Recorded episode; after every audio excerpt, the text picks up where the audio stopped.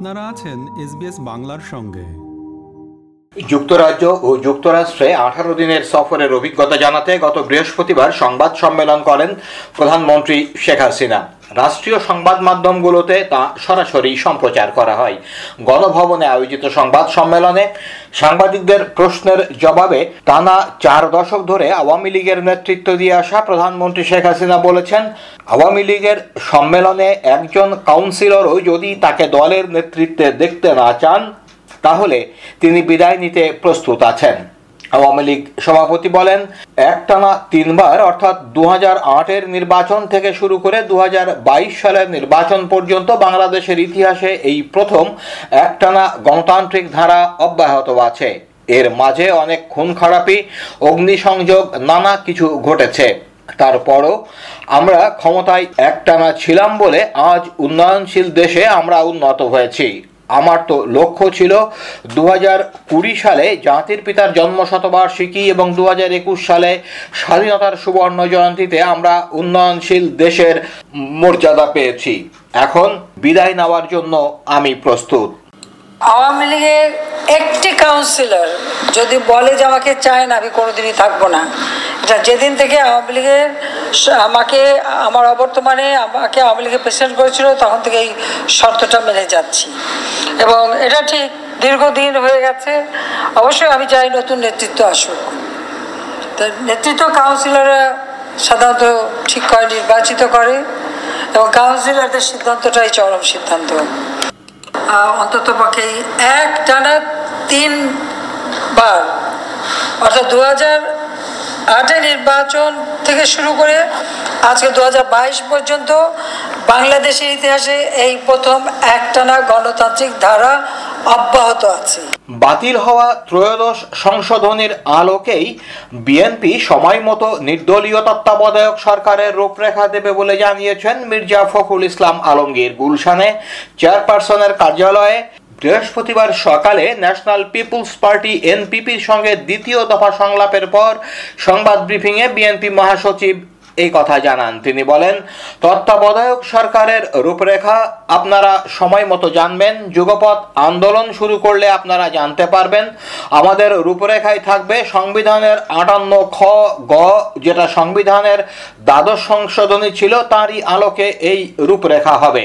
এর আগে সকাল দশটায় বাংলাদেশ লেবার পার্টির সঙ্গে বৈঠক করেন বিএনপি মহাসচিব। দ্বিতীয় দফা সংলাপে এরই মধ্যে জাতীয় পার্টি কাজী জাফর, এলডিপি ও কল্যাণ পার্টির সঙ্গে বৈঠক করেছেন বিএনপি মহাসচিব।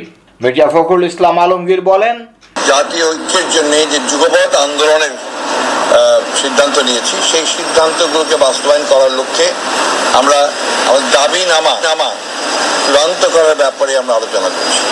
এবং আমরা একমত হয়েছি যে আমরা এই দাবিগুলো, যে দাবিগুলো নিয়ে আমরা খসড়া আলোচনা করছি, সেই দাবিগুলোর বিষয়ে আমরা আজকে আলোচনার মধ্যে রাজনৈতিক নেতা কর্মীদের বিরুদ্ধে যে মিথ্যা মামলা আছে, সেই মিথ্যা মামলাগুলো প্রত্যাহার এবং এই ফ্যাসিস্ট, অনির্বাচিত ভোটারবিহীন সরকারের পদত্যাগ।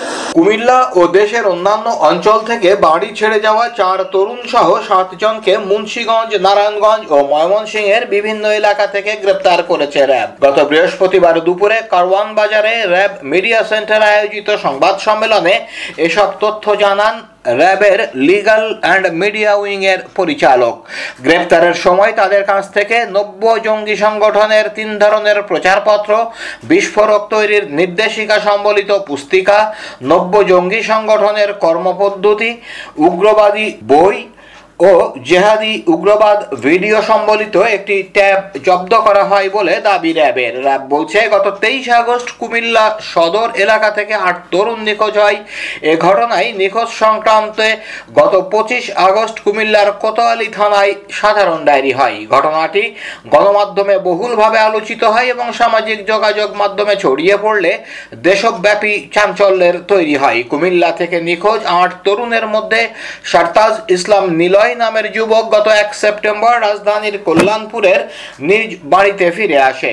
র্যাব ফিরে আসা নিলয়কে তার পরিবারের হেফাজতে রেখে বাকি নিখোঁজ সাতজন এবং জড়িত অন্যদের বিষয়ে তথ্য সংগ্রহ করে।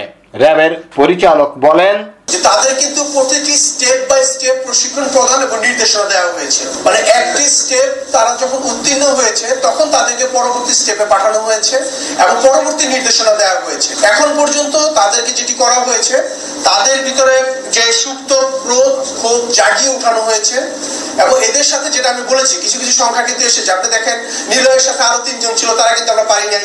এখানে হাবিব মুরিফাতের সাথে আরও পাঁচজন ছিল, তাদেরকেও পারি নাই। মানে এখানে একজন কিন্তু আরেকজনেরটা জানে না যে সে তার রানিং যেই স্টেপটি ছিল, প্রশিক্ষণের স্টেপ সে উত্তীর্ণ হয়েছে, সে এটা জানে। বা তার সাথে যে ছিল আরেকজন, সে কি উত্তীর্ণ হতে পেরেছে কিনা, সেটা তারা জানে না। বৃহস্পতিবার রাজধানীর কারওয়ান বাজারে র্যাবের মিডিয়া সেন্টারে নিজের জঙ্গিবাদে জড়িয়ে পড়া ও পরবর্তীতে ভুল বুঝতে পারার কথা সাংবাদিকদের কাছে তুলে ধরেন জঙ্গিবাদ উদ্বুদ্ধ হয়ে কথিত হিজরতের উদ্দেশ্যে বাসা ছেড়ে যাওয়া সারতাজ ইসলাম ওরফে নিলয়। পরে তিনি তার ভুল বুঝতে পারেন হিজরতকালে পটুয়াখালী থেকে পালিয়ে বাসায় ফিরে আসেন তিনি। জঙ্গিবাদে জড়িয়ে কথিত হিজরতের নামে বাড়ি ছেড়ে যাওয়া চারজন সহ মোট সাতজনকে গ্রেপ্তারের বিষয়ে বিস্তারিত সাংবাদিকদের জানাতে বৃহস্পতিবার র্যাবের মিডিয়া সেন্টারে সংবাদ সম্মেলনের আয়োজন করে সংস্থাটি। সেখানে সারতাজও উপস্থিত ছিলেন। জঙ্গিবাদে জড়ানো সম্পর্কে তিনি বলেন, এটা একটা ভুল পথ। কোনো কিছু করার আগে জেনে বুঝে করা উচিত। কেউ আমার মতো না বুঝে এমন ভুল করবেন না। সারতাজ বলেন, পরিবার ছেড়ে কথিত হিজরতে যাওয়ার পর তিনি নিজের ভুল বুঝতে পারেন, তাই সেখান থেকে বের হওয়ার চেষ্টা করেন। সুযোগ বুঝে তিনি পালিয়ে বাসায় ফিরে আসেন। চলতি অর্থ বছরে বাংলাদেশের মোট দেশজ উৎপাদন প্রবৃদ্ধি ছয় দশমিক এক শতাংশ হতে পারে এমন পূর্বাভাস দিয়েছে বিশ্বব্যাংক। বিশ্বব্যাংকের দক্ষিণ এশিয়া বিষয়ক প্রতিবেদন ইকোনমিক আপডেটে জিডিপি প্রবৃদ্ধির এই পূর্বাভাস দেওয়া হয়েছে। সরকার চলতি অর্থ বছরে জিডিপি প্রবৃদ্ধির লক্ষ্য ঠিক করেছে সাড়ে সাত শতাংশ।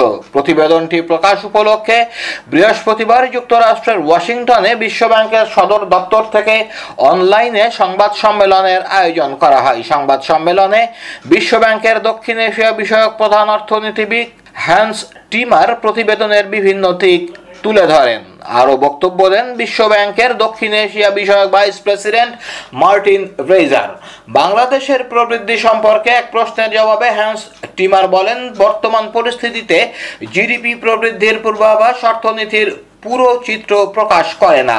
নিত্যপণ্যের দাম বাড়ছে, তৈরি পোশাকের রক্ত রপ্তানি কমছ- আবার তৈরি পোশাক উৎপাদনের ব্যয়ও বাড়ছে। সব মিলিয়ে বাংলাদেশের অর্থনীতিতে বড় ধরনের আঘাত পড়ছে।